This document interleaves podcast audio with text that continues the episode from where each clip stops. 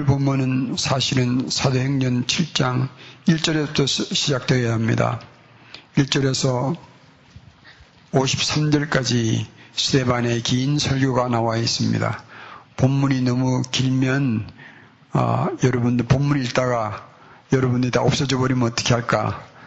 어, 농담 안 했습니다. 어, 그래서 7장 본문 54절부터 60절을 본문을 택했습니다. 어, 설교 들으시면서 간혹 읽으실 수 있으면 그 설교를 한번 읽어보시면 좋겠습니다. 오늘은 스테반의 순교의 현장에서 나타난 성령 역사를 살펴보며 성령 충만한 생활을 목표로 하고 말씀을 나누면서 믿음의 새로운 단계에 우리 다 같이 이르는 은혜 입기를 소망합니다. 오늘 말씀은 세 가지로 정리를 해 보았습니다. 첫째는 성령 충만한 사람에 대해서, 둘째는 성령 충만한 설교에 대해서, 세 번째는 성령 충만한 생활에 대해서 살펴보도록 하겠습니다. 먼저 성령 충만한 사람을 정리해 보도록 하겠습니다. 승리의 전사 스테반에서부터 우리는 성령 충만한 사람에 대한 정리를 한번 해볼 수가 있겠습니다. 어, 첫 번째는 여러분 사도행전 6장 3절을 한번 보시면 스테반은 어떤 사람으로 정리하고 있는가 하면 성령과 지혜가 충만하여서 칭찬 듣는 일곱 집사 중에 하나라고 했습니다. 이것은 뭘 말하는가 하면 평소에 스테반의 삶이 성령 충만하여서 그의 삶이 사람들에게 존경을 받는 아, 삶을 살았다 그 말입니다. 성령 충만해서 한 곳에만 뭐 불처럼 뛰는 게 아니고 그의 평소의 삶에서 사람들의 칭찬을 받을 만큼 항상 성령이 충만했다 그 얘기입니다. 두 번째는 8절에 나와 있습니다. 은혜와 권능이 충만하여서 큰 기사와 표적을 민간에 행하였다고 한다는 것은 이렇게 정리해 볼 수가 있겠습니다. 성령께서 그와 함께 하시는 증거들을 함께 살아가는 주위 사람들이 보고 알았다 그 말입니다. 아멘. 여기에 기적과 표적을 말하는 것은 여러 가지로 의미가 정리해야 되겠지만 한 가지 저는 이렇게 정리해 보고 싶습니다. 스데반이 성령과 함께 살아가고 있다는 것을 주위의 사람들이 그가 행하는 일을 보고 알았다 그 말입니다. 아멘. 세 번째는 10절에 서 있습니다. 지혜와 성령으로 말하는 성령의 사람이었습니다. 그는 언제 어디서나 무슨 말을 하든지 간에 성령의 지혜로 말했다 그 말입니다. 자기 생각대로 말하면서 사는 게 아니고 교회 와서는 선한 말을 하고 교회 밖에서는 자기 마음대로 말해버리며 어, 사는 사람이 아니라 스테반은 언제 어디서나 성령의 지혜로 말하며 살았다 그 말입니다. 네 번째 15절을 보면 공회 앞에서 재판을 받을 때에 그의 얼굴이 천사의 얼굴 같이 변했다고 합니다. 무슨 얘기냐면 그는 순교의 순간에도 공회 앞에서 공회라는 것은 우리나라 말하면 국회의원들 앞에서 또 두려워 떨지도 아니하고 오히려 천사의 얼굴로 예수님을 설교하는 것은 성령 충만한 사람이 아니고는 불가능합니다. 스테반으로부터 성령 충만한 사람에 대하여 이렇게 한번 정리해 보겠습니다. 성령 충만한 사람은 언제 어디서나 어떤 상황에서나 어떤 사람들 앞에서도 예수님으로 충만한 사람이라 정리해 보겠습니다. 다시 한번 반복하겠습니다. 성령 충만한 사람은 언제나 어디서나 어떤 상황에서나 어떤 사람들 앞에서든지 변함없이 예수님으로 충만해서 사는 사람이에요. 예수님으로부터 충만한 사람은 험악한 말을 못합니다. 남의 험담을 함부로 못합니다. 거짓말하면서 살지는 못합니다. 항상 선하고 진리된 말씀을 하면서 사는 거예요. 아멘. 두 번째로 성령 충만한 설교는 어떤 것인가? 여기에 설교를 말할 때에 저 같은 목사에만 얘기한 생각, 생각하지 마시고 나중에 한번 정리하는 시간을 어, 말씀 중에 나누겠습니다. 그런데 성령 충만한 스테반의 설교를 한번 살펴보겠습니다. 사도행전 7장 1절에서부터 53절에 나오는 이 스테반의 설교는 길고 참 지루하게 아, 느껴지는 역사 설교 같지만 사실은 그 내용에는 예리한 역사적 관점으로 예수님을 부인하는 그 사람들을 깨우쳐주는 아주 아, 놀라운 설교였습니다. 몇 부분들을 나눠보면 첫째 2절에서 17절까지는 이런 내용으로 정리해 볼 수가 있겠습니다. 너희가 아브라함 자손이라고 말하느냐? 아브라함 자손들의 자손인 너희들의 열두 지파 조상들은 어떻게 하였느냐? 그 형제 요셉을 애굽에, 애굽에 팔아버리지 아니하였느냐? 그런데 은혜의 하나님은 요셉을 사용하셔서 그 너희 조상들뿐만 아니라 이방 애굽도 살려주셨다. 또 18절에서 42절은 하나님이 모세를 세워서 너희 조상들을 출애굽을 시키시고 광야를 지나 약속의 땅으로 인도할 때에 너희 조상들이 어떻게 행하느냐 항상 모세를 거슬리고 하나님을 불순종하며 속을 속였던 조상들이 아니냐. 그러나 은혜의 하나님은 장막을 짓게 하시고 그 백성들과 함께 광야를 지나신 분이 아니더냐. 그리고 43절에서 50절에 오면 너희가 성령 선전, 성전하고 외치지만 천지의 주제신 하나님이 사람이 지은 전에 거하시겠느냐. 그러나 하나님은 다윗에게서 참 성전 되신 메시아 예수님을 예언하신 하나님, 온 세상의 하나님이 아니시더냐. 그런 말씀으로 어, 정리를 하고 51절에서부터 53절에는 이런 내용입니다. 그런데 너희 조상들뿐만 아니라 이제 너희도 너희 조상들이 선지자들을 거역한 것과 같이 하나님이 예언하여 보내신 메시아 예수님을 십자가에 못 박여 죽이지, 죽이지 아니하였더냐 그 말이에요. 51절에서 52절 한번 읽어보겠습니다. 목이 곧고 마음과 귀에 할례를 받지 못한 사람들아 너희도 너희 조상과 같이 항상 성령을 거스리는도다 너희 조상들은 선지자 중에 누구를 핍박지 아니하였었느냐 의인이 오시리라 예고한 자들은 그들이 이들의 조상들이 죽였고 이제 너희는 그 의인을 예수님을 의미합니다. 잡아준 자요 살인한 자라고 저들의 죄를 책망합니다. 참 날카로운 설교입니다. 그의 설교가 여기에 이르자 이 공회가 분노하고 스테반의 설교는 예수님을 제대로 증가하지 못한 채 중단된 듯 합니다. 그래서 어떤 주석가들은 이 스테반의 설교를 미완성 설교다, 예수님 설교를 하지 아니하였다라고 아쉬워하는 주석가들이 있습니다. 그러나 그것은 스테반이 피를 뿌려서 예수님을 증거한 부분을 생략하고 보았기 때문에 그렇습니다. 아, 이 스테반의 설교는 공회 앞에서뿐만 아니라 죽음의 순교 현장에 끌려가셔서 이어지는 것입니다. 고 김윤서 목사의 사도행전 강의의 내용을 한 부분 인용해 보겠습니다. 인용 시작입니다.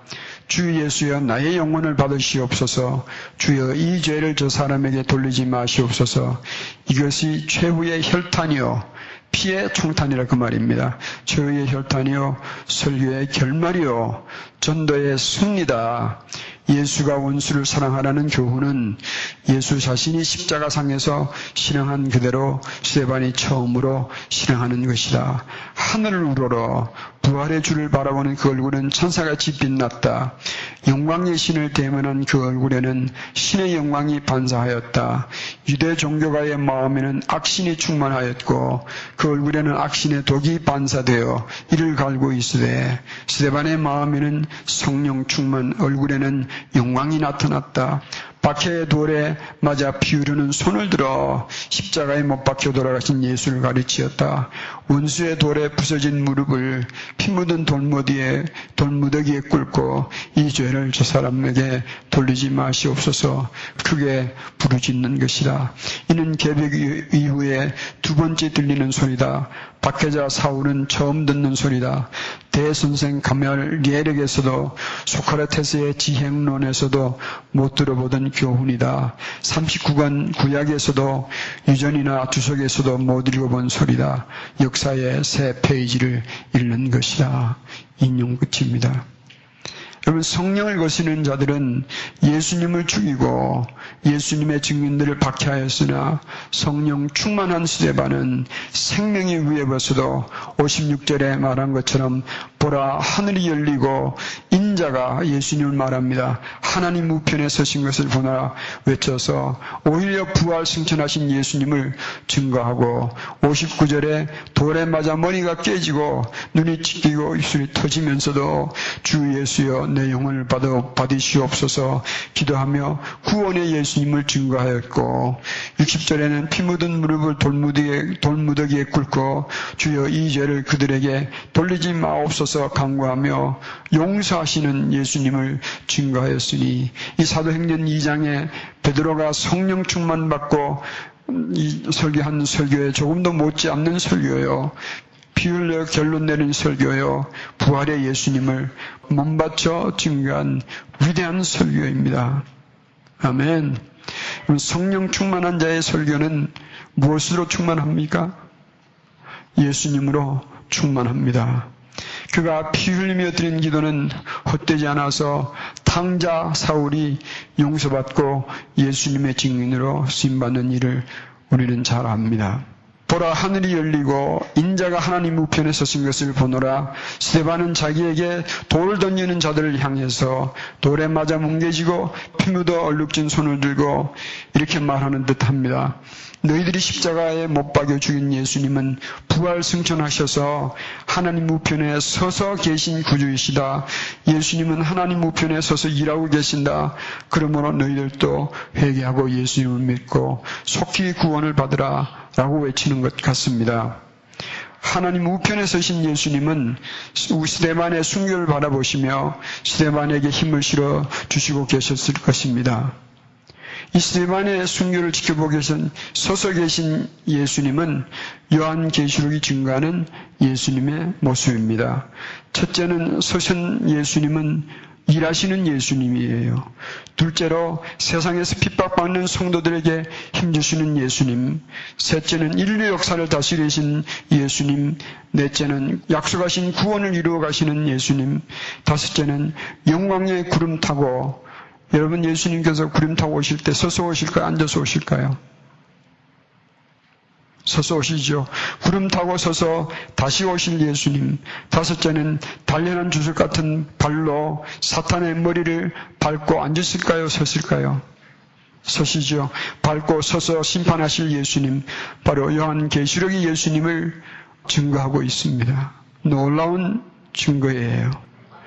성령님은 창세서부터 우리 예수님 다시 오실 때까지 예수님을 증거하시는 분이에요. 다윗에게 예수님의 탄생과 고난, 죽음과 부활, 승천과 심판을 예언하신 성령님은 이사야에게도 메시아를 예언하게 하셨고 모세에게 그리스도를 섬기게 하셨고 아브라함에게도 메시아의 날을 기다리게 하셨습니다.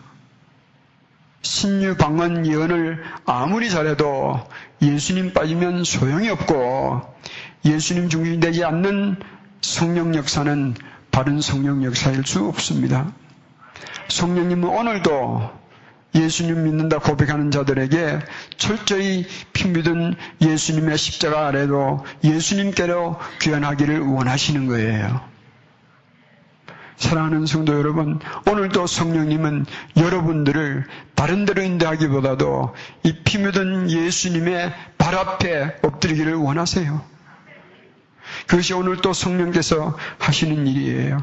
여러분, 예수님이 실체라면 성령의 역사도 실체이며 성령으로 충만한 자는 무엇으로 충만한가? 예수님으로 충만합니다. 여러분, 성령 충만한 자는 찔러도 예수님이요. 돌에 맞아 죽으면서도 예수님이요. 삶의 현장에서 예수님이 실체이신 것을 드러내는 삶을 아, 삽니다. 시대반의 설교는 이 교회 강당에서 전해진 것이 아니었습니다. 그는 공의 앞에서 심판받으며 전한 설교였고 돌에 맞아 죽으며 순교의 현장에서 자기의 몸으로 피로 전한 설교였습니다. 여러분 설교를 결코 목사가 강단에서 하는 설교만을 설교라고 생각지 마십시오. 여러분이 삶의 현장에서 예수님을 드러내는 말과 행동과 눈빛과 심장의 고동 소리 그것이 설교예요. 아멘. 만약에 여러분들이 교회에서는 나는 성령 충만한 자라 말하면서 밖에 나가서는 예수님의 이름을 얼룩지게 하고 영광 가린 일을 한다면 성령은 여러분 안에 충만하신 분이 아니에요. 그러나 우리가 아무리 미련하고 천하고 배운 것이 없고 가진 것이 없으며 무슨 기적을 행하지 못하더라도 우리가 삶의 현장에서 내 몸으로 내 생명으로 내 눈빛으로 가슴으로 손발로 예수님을 드러내는 것은 위대한 설교 중의 하나예요. 그러므로 진정한 설교자는 목사가 아니고 바로 여러분들이에요. 그러면 성령 충만한 설교는 어떤 설교인가? 성령 충만한 설교는 언제 어디서나 어떤 상황에서나 어떤 사람들 앞에서도 예수님을 드러내는 설교가 예수님을 전하는 설교가 성령 충만한 설교예요. 저는 여러분 모두가 목사이지는 아니하여도 이런 성령 충만한 설교하는 세반 집사처럼 살아가기를 저는 소망합니다. 세 번째 아멘 성령 충만한 삶에 대해서 정리하도록 하겠습니다. 그리스도인이라면 성령 충만한 삶을 살아야 합니다. 어떻게 해서 우리가 성령 충만한 삶을 살 수 있겠는가? 가장 기본적인 것으로 돌아갑니다. 첫째는 성령의 사람이 되어야 성령 충만한 삶을 삽니다. 어떻게 하면 우리가 성령의 사람이 되는가? 답은 간단합니다. 로마서 8장 9절을 보면 만일 너희 속에 하나님의 영이 거하시면 너희가 육신에 있지 아니하고 영에 있느니 누구든지 그리스도의 영이 없으면 그리스도의 사람이 아니라 말했습니다. 그건 무슨 무슨 얘기냐면 그리스도의 사람은 사람은 그리스도의 영이 있는 사람이야 그 말이죠. 아멘. 고린도전서 12장 3절입니다. 그러므로 내가 너에게 알게 하노니 하나님의 영으로 말하는 자는 누구든지 예수를 저주할 자라 하지 않고 또 성령으로 안해하고는 누구든지 예수를 주라 할 수 없느니라. 이 말씀은 이 누구든지 예수님을 구주라고 말할 때는 그 사람 안에서 성령이 역사하고 있기 때문에 아, 가능하다 그 얘기예요. 그럼 이렇게 정리해 볼 수가 있겠습니다. 성령은 누구의 영인가 하면 성부 하나님의 영이요. 곧 성자 예수님의 영이십니다. 성령 아니면 예수님을 구주로 믿을 수가 없습니다. 그러나 예수님을 구주로 믿는 자 안에서는 그리스도의 영이신 성령님이 임재하시고 내재하신 줄 믿으시기를 바랍니다. 그럼 물어보십시다. 예수님을 믿으십니까? 확실하게 예수님을 믿으십니까? 그 믿음이 확실하면 믿으세요. 여러분 안에서 주님의 영이신 성령이 여러분 안에 내재하시며 역사하시는 것을 믿으시기를 바랍니다. 그러면 두 번째는 성령의 감동하심을 늘 인식하고 살 것입니다. 항상 내 안에서 성령이 역사하시고 계신 것을 인식하며 살 것입니다. 여러분 예수님에 대한 가르침, 간증과 설교를 들으면 여러분의 믿음이 더 뜨거워지고 분명해지는 그런 확신이 일어납니까? 그런 감동은 여러분에서 일어난 것이 아니요 성령께서 주시는 감동인 줄을 아시기를 바랍니다.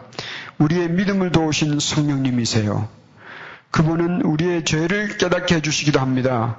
우리가 죄의 길을 계속 가면 참 귀찮게 만들고 두렵게도 만들고 괴롭게도 만드시는 분이 우리의 성령이십니다. 그분은 또한 예수님이 싫어하시는 일을 우리와 하여금 멀리하게 만드시고 아멘. 예수님께서 기뻐하시는 일을 우리도 기뻐 행하며 어, 우리에게 큰 기쁨과 또 감격의 심령을 주시는 분이 성령님이세요. 그래서 56절에 보면 보라 하늘이 열리고 인자가 하나님 우편에 서신 것을 보노라 외치며 예수님을 증거한 성령 충만한 시대반을 왜 예수님은 이렇게 순교의 비참한 죽음을 어, 죽도록 내버려 두셨을까? 왜 그런지 아세요?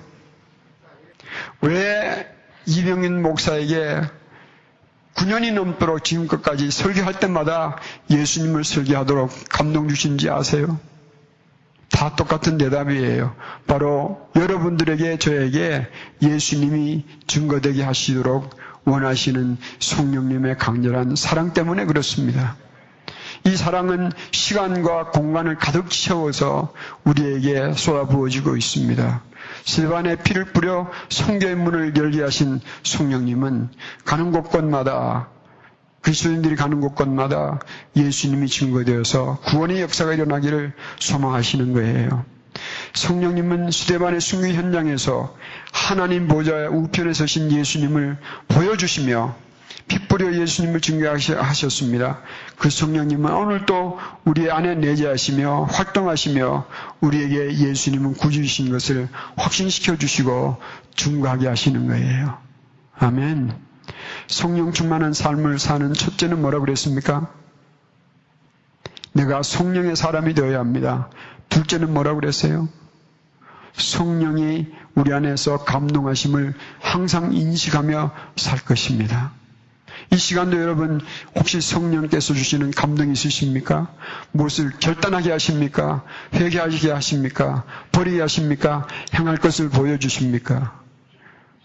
항상 인식하시며 아 이것이 성령께서 내 안에 지금 주시는 감동이구나 그 아시기를 바랍니다. 세 번째는 성령의 인도하심에 즉시 순종할 것입니다. 이 즉시라는 단어가 대단히 중요합니다. 성령 충만한 증거는 성령 충만한 증거는 여러 가지에서 찾을 수 있겠지만 저는 이렇게 정리해 봅니다. 성령님의 인도하심에 지체 없이 순종하는 것. 이것이 성령 충만의 증거가 되는 것입니다. 신앙의 깊이는 차이가 있을 수 있습니다. 아, 초신자들 있고 신앙의 연륜이 깊은 자도 있겠으나 어떤 신앙의 정도에서도 성령 충만의 삶은 가능합니다. 우리가 처음 예수님을 영접했을 때에는 성령 충만하였기 때문에 그동안 예수님을 부인하고 하나님을 안 믿고 살겠다고 고집을 부렸던 우리의 주장, 우리의 고집, 우리의 지식을 버릴 수가 있었고 성령 충만했기 때문에 즉시 예수님을 믿을 수가 있었습니다. 아멘. 그만큼 성령 충만한 거예요. 그 믿음의 순간만큼 오늘 우리도 오늘 우리의 믿음의 정도만큼 성령께서 충만하게 역사하실 수가 있습니다. 주보에도 제가 잠깐 적었지만 제가 한국에 가서 참 감사했던 것이 두 가지가 있는데 하나는 결혼 주례를 하며 결혼식 전에 세미나를 세 번 했는데 그때의 신부가 예수를 믿지 않았던 분이었습니다. 세 번 세미나 후에 그 신부가 예수님을 영접하게 되었습니다. 아멘. 이건 놀라운 사건이에요. 그렇죠.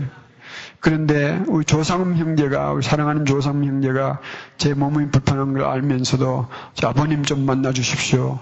아, 그렇게 부탁을 했습니다.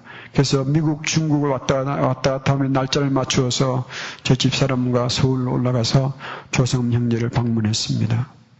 여러분 만나본 분이 계시겠지만 조상음 형제님 아버님은 그 연세에 연세대를 나오셨다는 것은 대단한 거예요. 그리고 그분 뭐 고위 분들도 많이 알고 또 몇 년 전까지는 4년 동안 불교 방송국 사장까지 하신 분이에요. 대단하신 분이에요. 그런데 이분이 우리 방문했더니 암, 암의 수술을 하고 나서 침상에 누워 계셨습니다.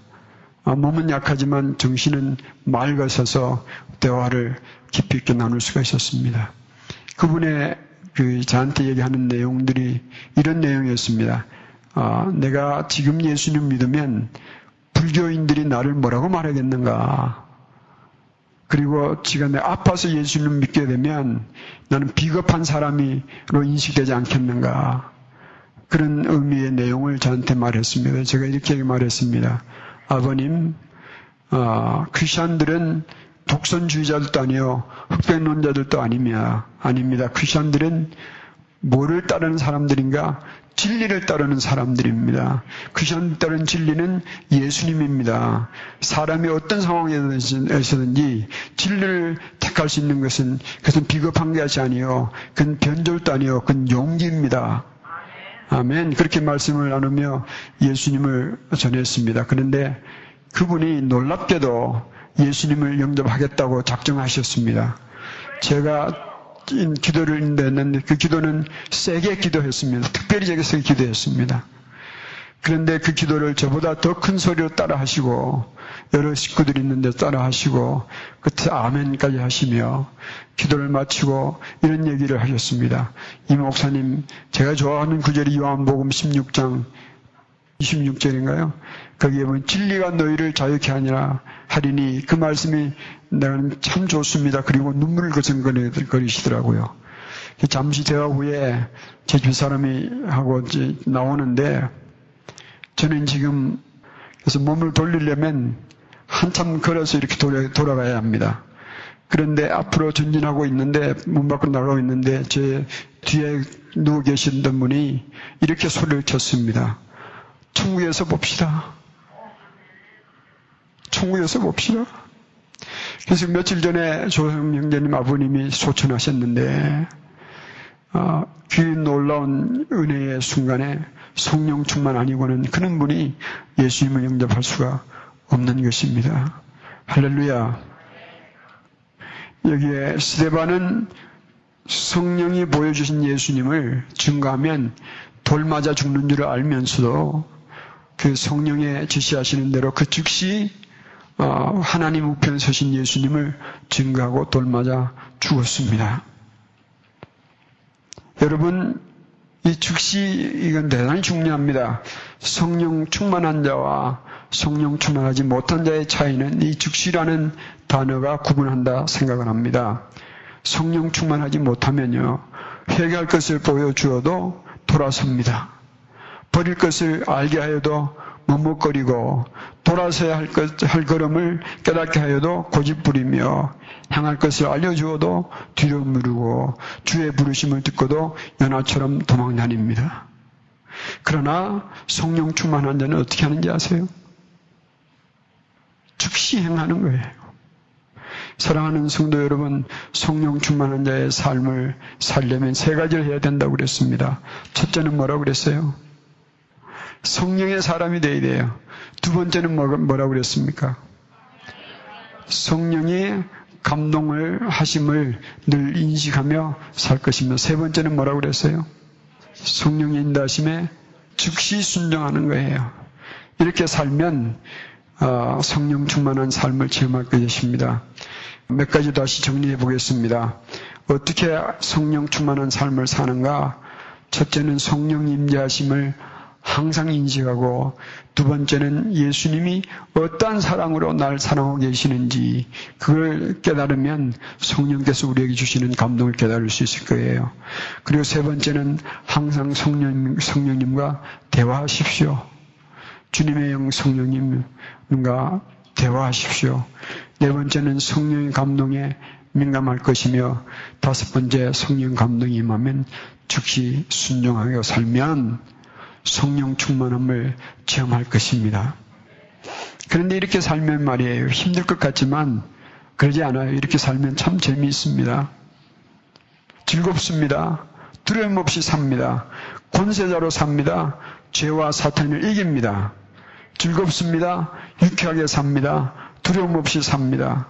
큰 소리 치며 삽니다. 성령님이 우리 안에서 참 구주 대신 예수님을 우리 안에서 증거해 주시기 때문에 그렇습니다. 성령 충만한 사람은 성령이 증거해 주신 예수님을 위하여 세상에서 왕노릇하며 삽니다. 원래 하나님은 우리 인간을 세상에서 왕노릇하도록 살도록 창조해 주셨는데 사람이 그 하나님을 왕노릇하게 하신 하나님을 따르지 않고 사탄을 따르는 순간 그 왕권을 누구에게 뺏겼는가 하면 사탄에게 빼앗겨 버렸어요. 사탄이 지금 왕노를 하고 있잖아요. 그런데 왕권을 우리가 다시 빼앗는 길은 예수님 믿고 우리에게 주신 성령의 인도하심을 즉시 순종하며 살면 우리 세상에서 왕노하며 살게 될 줄 믿습니다. 그 성령 충만한 삶을 저는 이렇게 정리해 보겠습니다. 언제 어디서나 어떠한 상황에서나 어떠한 사람들 앞에서나 성령 인도하심에 즉시 순종하며 사는 거예요. 아멘. 여러분들을 괴롭히는 생각이 막 스쳐 지나갈 때에 성령께서 너 그러지 말라. 예수님의 이름을 부르라. 그러면 어떻게 하면 됩니까? 즉시 못된 생각들과 또 괴롭은 생각들을 버리시고 예수님 이름을 부르세요. 즉시 순종하세요. 누가 밉습니까? 미운 생각 자꾸 하지 하다가 성령께서 감동 주실 거예요. 너 미워하면 너, 어, 너 손해야. 사랑하라. 그러면 어떻게 하면 됩니까? 즉시 순종하고 그 사람을 위해서 사랑의 기도를 드리시기를 바랍니다. 또 하나님께서 여러분에게 버릴 것을 보여주십니까? 너 요거 계속하면 너 영이 먹는다. 그 보여주시면 어떻게 하면 됩니까? 고집 부리지 말고 컴퓨터 끄라 그러시면 끄시면 돼요. 즉시 순종해 보시면 참 재밌는 인생의 삶을 살 수가 있을 것입니다. 정리해 보겠습니다. 성령님은 우리 제일 가족을 통하여서 예수님의 이름을 온전히 드러내기를 원하시는 것을 저는 잘 알고 있습니다. 오늘 많은 교회가 썩어지고 오염되어 가고 있는 때에 우리 교회가 엘파소에서 참 예수님을 중심으로 된 바른 교회가 되어서 온 세상 교회를 깨우고 죽어가는 해감의 영혼들을 살리시기를 원하십니다. 그런데 성령의 역사는 한 사람에게서 시작하는 것을 아십니까? 성령께서 한 사람 베드로를 사용하셔서 교회를 시작하셨고 한 사람 시대반에게 충만하셔서 그의 피를 뿌려 세계 성계의 문을 여셨고 성령께서는 바울에게 충만하셔서 온 세계 전도에 구원의 수문을 여셨으며 한 사람 이 목사를 통하여 이 광야의 제일 가족을 향해서 끊임없이 예수님을 외치며 여러분들 예수님께로 인도하게 하고 있는 것은 누구의 역사인지 아세요? 성령께서 한 사람을 통하여 역사하시는 거예요.